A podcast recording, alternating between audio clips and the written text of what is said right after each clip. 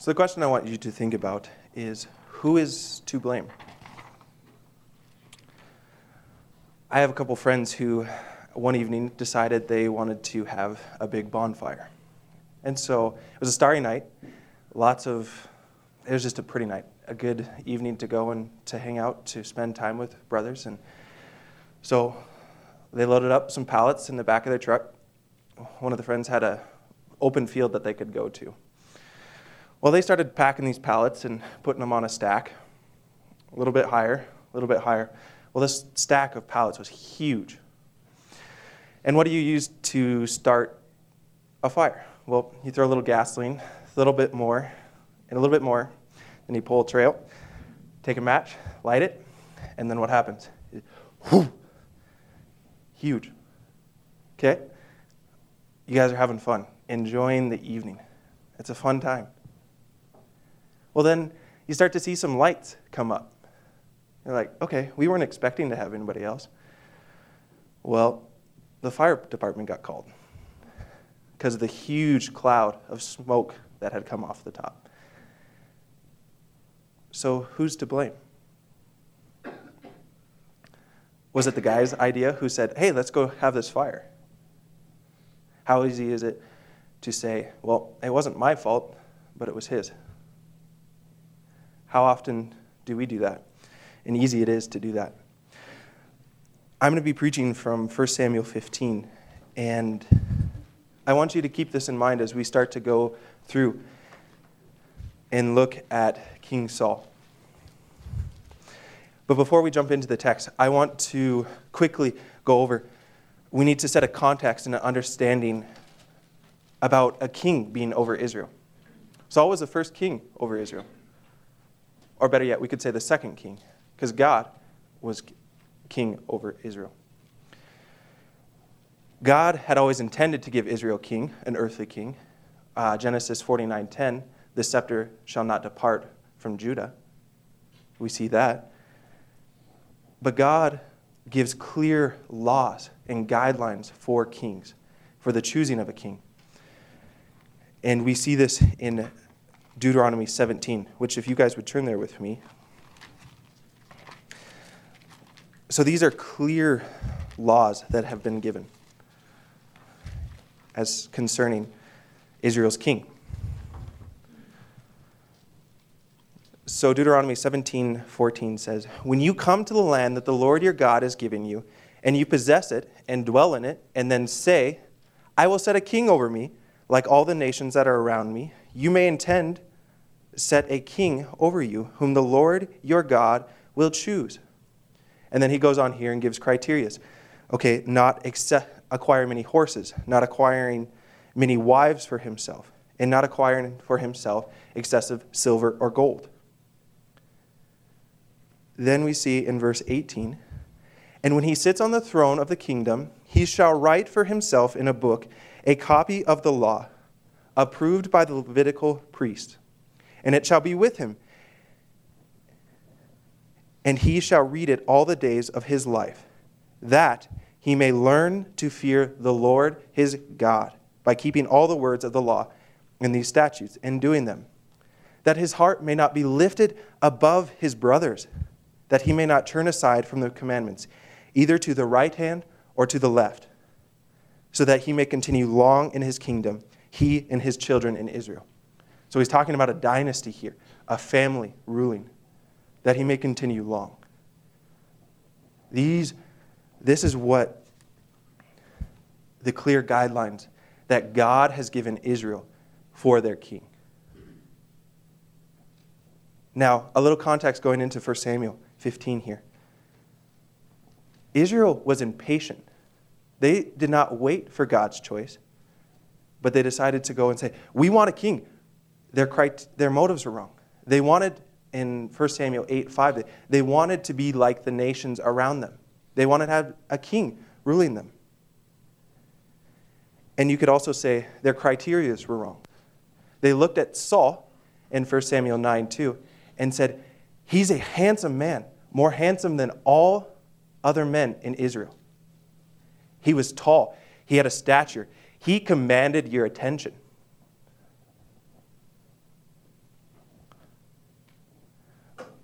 So the idea of biblical kingship here, we see in Deuteronomy 17, is that God ultimately is king. And God will always be king. As the psalmist says in Psalm uh, 10 16, the Lord is king forever and ever. Israel will have a human king, but he will son, serve under the Lord, who is ultimately the king. So, this is, this is the context we need to understand of kingship. What is biblical kingship? And now, if you turn with me to 1 Samuel 15.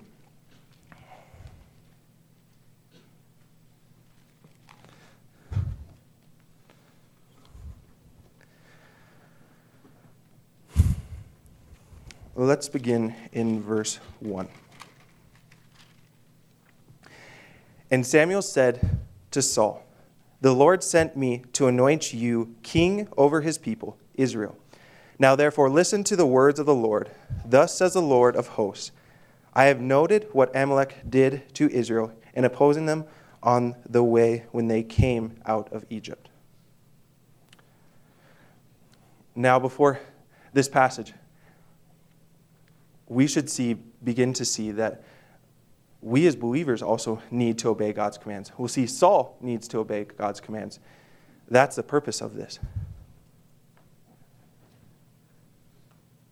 And so here, going in, we see verse 3 Now go and strike Amalek and devote to destruction all that they have. Do not spare them, but kill both man and woman, child and infant, ox and sheep, camel and donkey. Now, we need to set a little bit of more context. Who are the Amalekites? This goes back to Exodus 17. Here, Moses and the people, it's in Exodus. They are Exodus, they're exiting Egypt. They cross the Red Sea. And this is at a point they get water from the rock. They're going. Well, the Amalekites come and attack Israel. So Moses commands Joshua in this, this battle to cho- choose men to fight. And he'll go stand up above the battle and he'll hold out his hands with his staff. And, he's, and as long as his hands were held high, Israel prevailed over the Amalekites. But when he, started, when, they start, when he came fatigued and lowered, the Amalekites prevailed over Israel.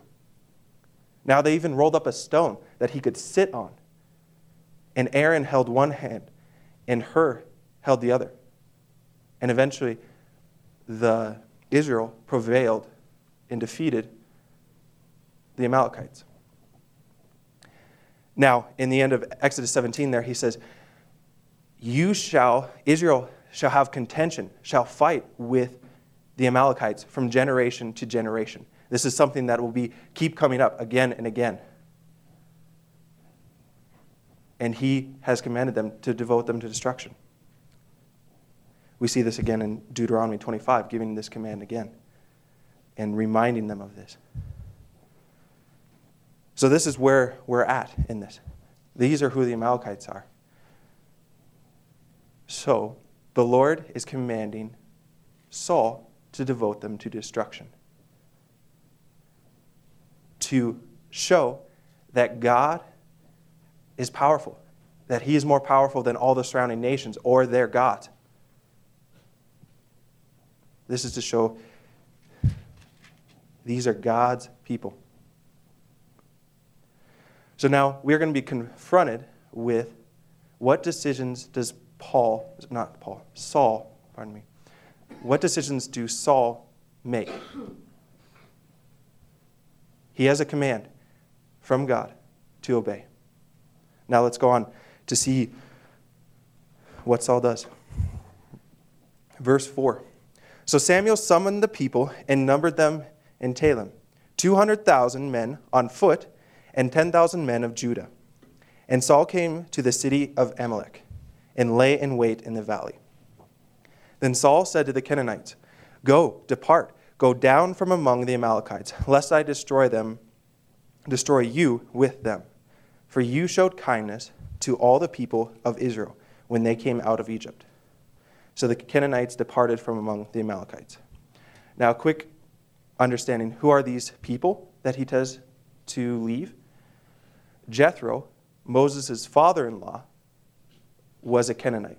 And so, this kindness that he showed him, this is, these, these are who these people are. So, now, verse 7. And Saul defeated the Amalekites from Havilah as far as Shur, which is east of Egypt. And he took Agag, the king of the Amalekites, alive, and devoted to destruction all the people with the edge of the sword. So now we're given some location, we're given some places. This is a huge campaign 210,000 men.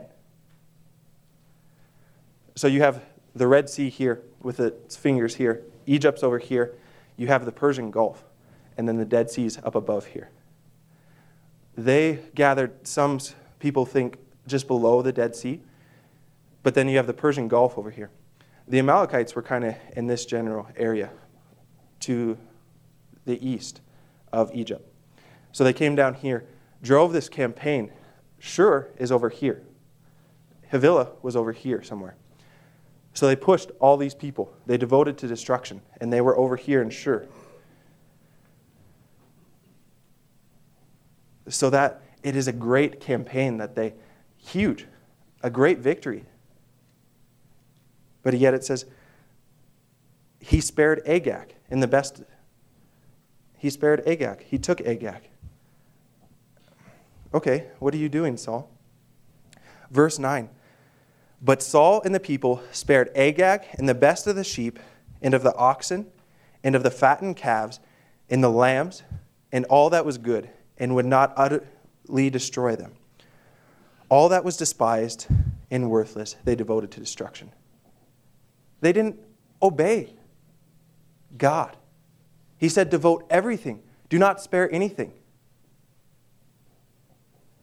Yet, what they, what they devoted to destruction was the worthless, the despised.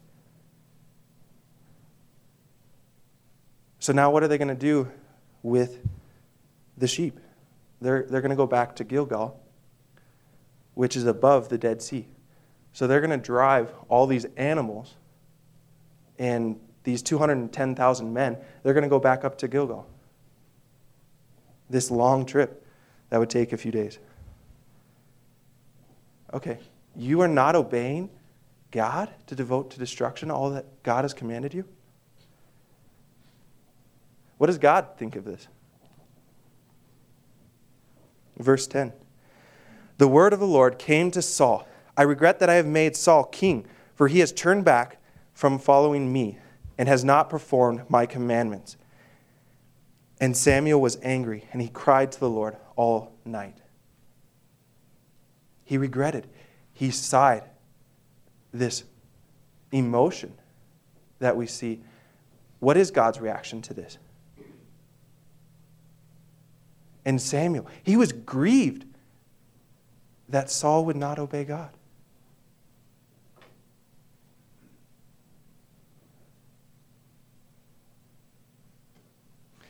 So we, we go on in verse 12. And Samuel rose early to meet Saul in the morning and he turned, and it was told Samuel, Saul came to Carmel, and behold, he set up a monument for himself, and turned and passed on and went down to Gilgal. So not only did he not obey God, and he took all these animals up to Gilgal, but he made a monument for himself and for the victory they just had.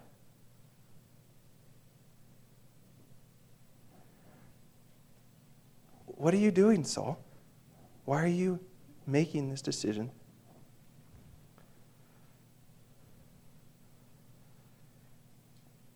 Verse 13 And Samuel came to Saul, and Saul said to him, Blessed be you to the Lord. I have performed the commandments of the Lord. I have done this. Look, blessed be the Lord. I have performed all that you have commanded.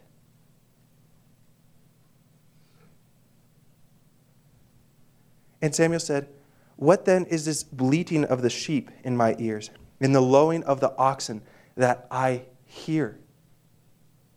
He didn't listen to the voice of God. And here he's standing. they're having this conversation with all this noise.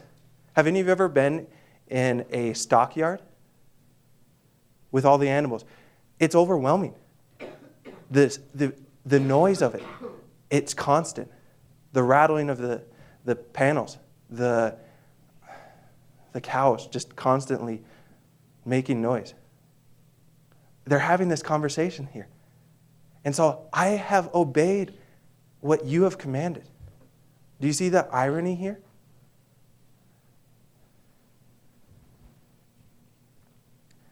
What is Saul going to say?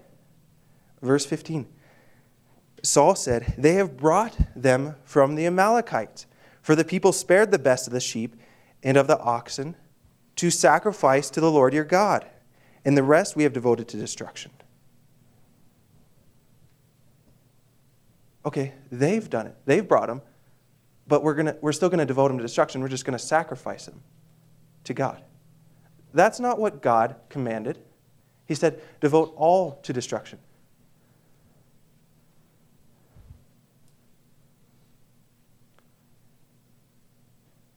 Then Samuel said to Saul, Stop! I will tell you what the Lord said to me this night. And he said to him, Speak. Samuel's saying here, Don't justify yourself, Saul. What has God commanded? Samuel said to him in verse 17, Though you are little in your own eyes, you are not the head of the tribe of Israel. The Lord anointed you king over Israel. And the Lord sent you on a mission and said, Go, devote to destruction the sinners, the Amalekites, and fight against them until they are consumed. Why then did you not obey the voice of the Lord? Why did you pounce on the spoils and do what was evil in the sight of the Lord?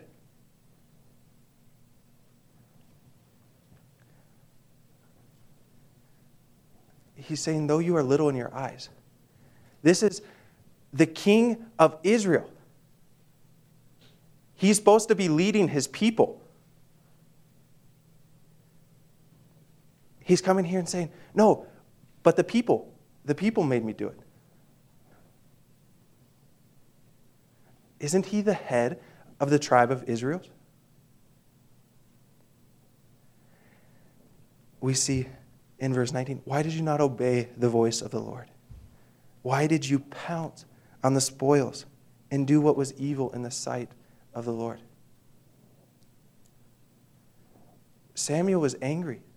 He was grieved that he heard that Saul did not do what God had commanded. Even here, we see it wasn't just a, okay, we're going to take these sheep and go on them, but they pounced on them. They took the excessive, the spoils, the things that were good, they devoted to destruction what was worthless.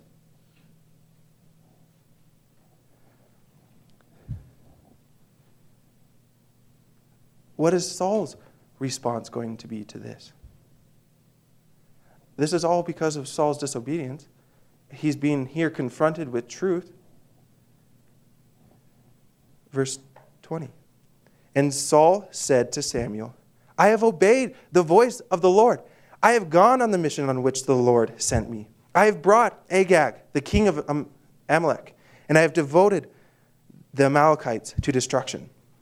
But the people took the spoils sheep and oxen, the best of the things devoted to destruction, to sacrifice to the Lord your God in Gilgal. He's equating, okay, devote to destruction to sacrifice to God.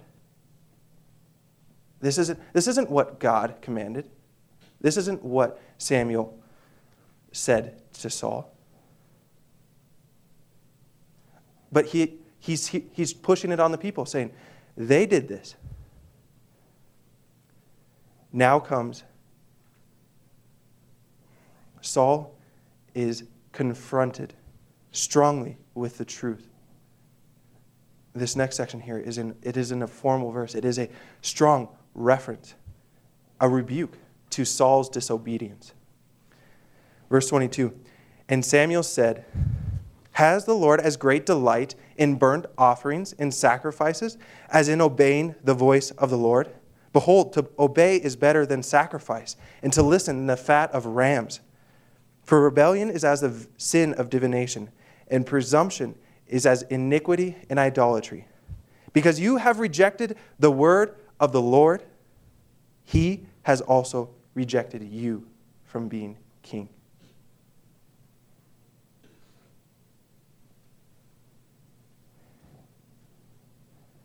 Saul has had issues with sacrifice before. 1 Samuel 13. He did not wait for Samuel to come and make a sacrifice to God, that he was afraid the Philistines would come. And God rejected there his dynasty, that his family would be king. But he was still king. The people appreciated him. And, but he has chosen someone else of his own choosing that would be king after him. Now we come here again. Same place, Gilgal, wanting to make sacrifices to God, but not obeying what God has commanded.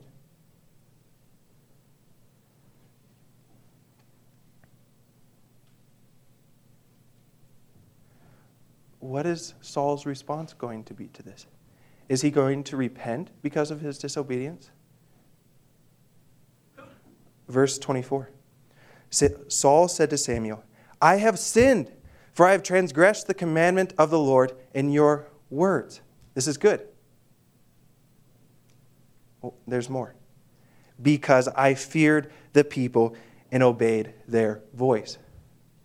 He's still here trying to justify it's not me, it's them. Okay, yes, I have sinned, but it was because they forced me to, because I feared them.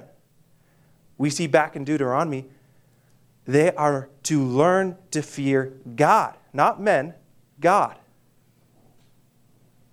But yet he is fearing man.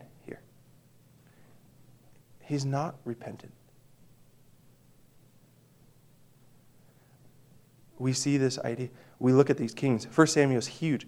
You have Samuel, Saul, and David. David is a man of God's choosing. David does sin. Many of you are familiar with Bathsheba. He goes and commits sexual immorality.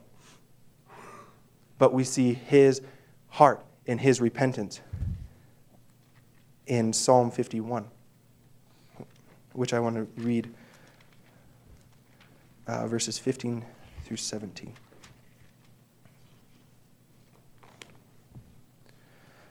Psalm 51 15 says, O Lord, open my lips, and my mouth will declare your praise. For you will not delight in sacrifice, or I would give it. You will not be pleased with a burnt offering. The sacrifices of God are a broken spirit, a broken and contrite heart. O God, you will not despise. This is what repentance looks like. Repentance doesn't look like Saul saying, The people did it, the people made me. But it is saying, Lord, I have done this. You do not delight in many sacrifices, but you delight in a broken and contrite heart.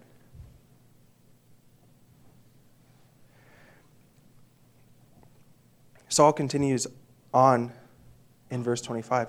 Now, therefore, please pardon my sin and return with me that I may bow before the Lord.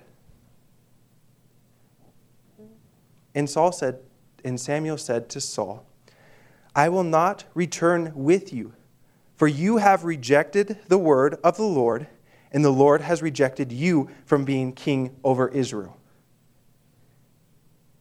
As Samuel turned to go, Saul seized the skirt of his robe, and it tore.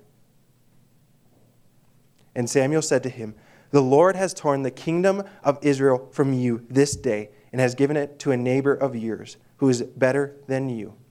And also the glory of Israel will not lie or have regret, for he is not a man that should have regret.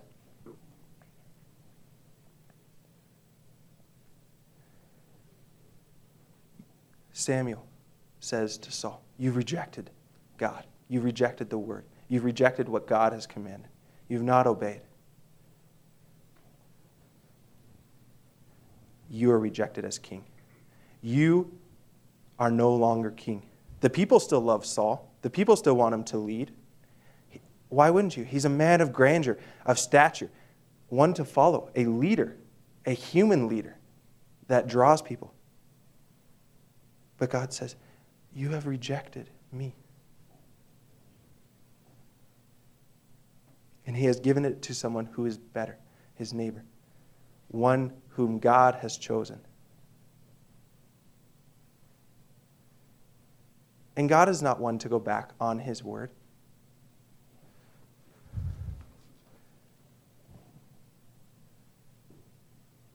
He has spoken, and it will come to pass. It is sure.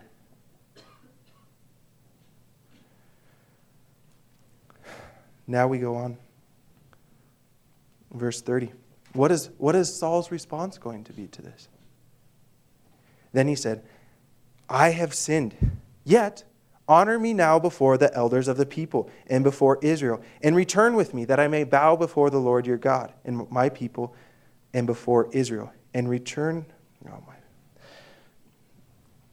Verse 30. Then he said, I have sinned, yet honor me now before the elders of my people and before Israel, and return with me that I may bow before the Lord your God. So Samuel turned back after Saul, and Saul bowed before the Lord. I don't know why Samuel's decision to change. Saul was still trying to justify himself. Yet honor me in front of the elders. He still wanted to receive glory.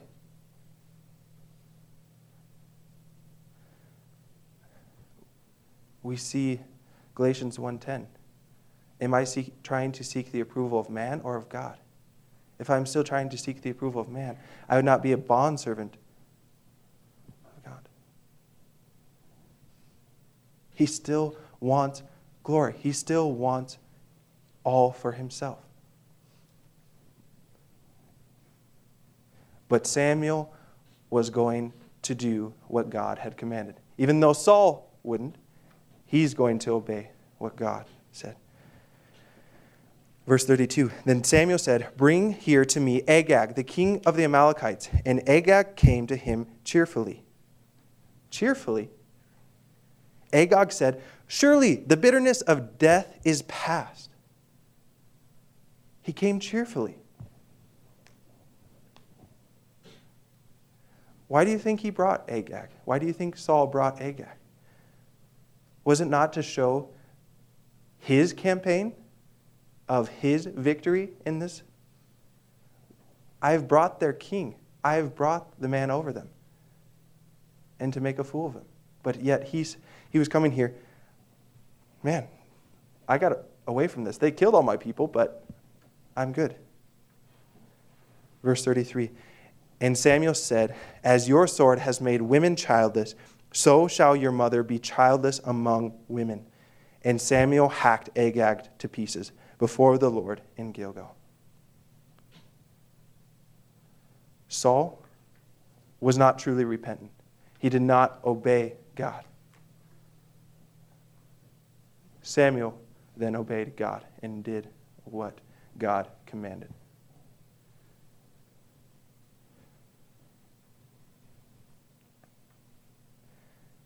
Now we're left at kind of a down point. Verse 34 Then Samuel went to Ramah, and Saul went up to his house in Gibeah of Saul. And Samuel did not see Saul again until the day of his death. But Samuel grieved over Saul. And the Lord regretted that he had made Saul king over Israel. You see God's emotion. You see God's personification of regret, a sigh of, why didn't you obey my command? And Samuel and Saul did not see each other again. We taught, Joel preached in class yesterday of trivializing God. Saul was not making much of God.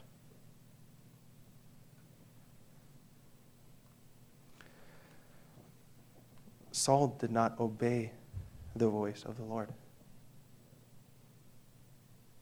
We see this. But what hope is there? Where is God's king? Is what we're left with. We see the next chapter over, just to look in that. David is anointed king. David is a king of God's choosing and his offspring. David, back in Deuteronomy, God's choice. This is God's choice. David, even though he sins, he still does not do what God commands, but there is repentance there. David dies. From the spring of David, offspring of David, comes the king over all, Jesus Christ. Would you guys turn with me to Acts 2? As I close here.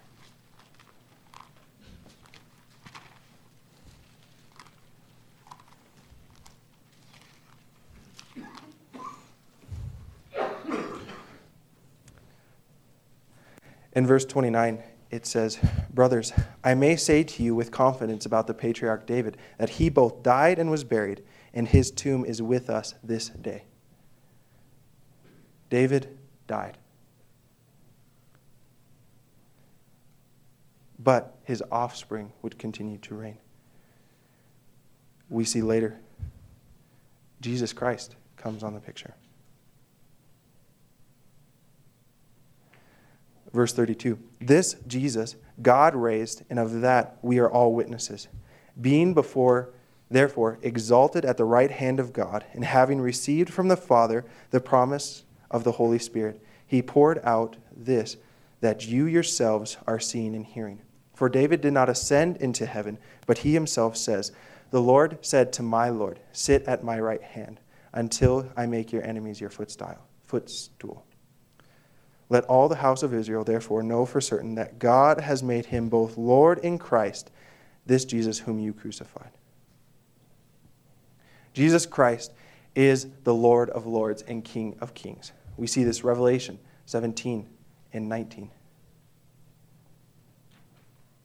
We're left this picture of Saul, this pride. I can do it. I don't need God.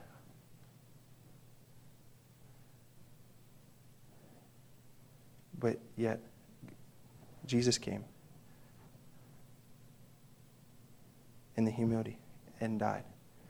Pilate came to him during the crucifixion and said, Are you king of the Jews? And John 18:37 says in that he was I am the king. You have said so.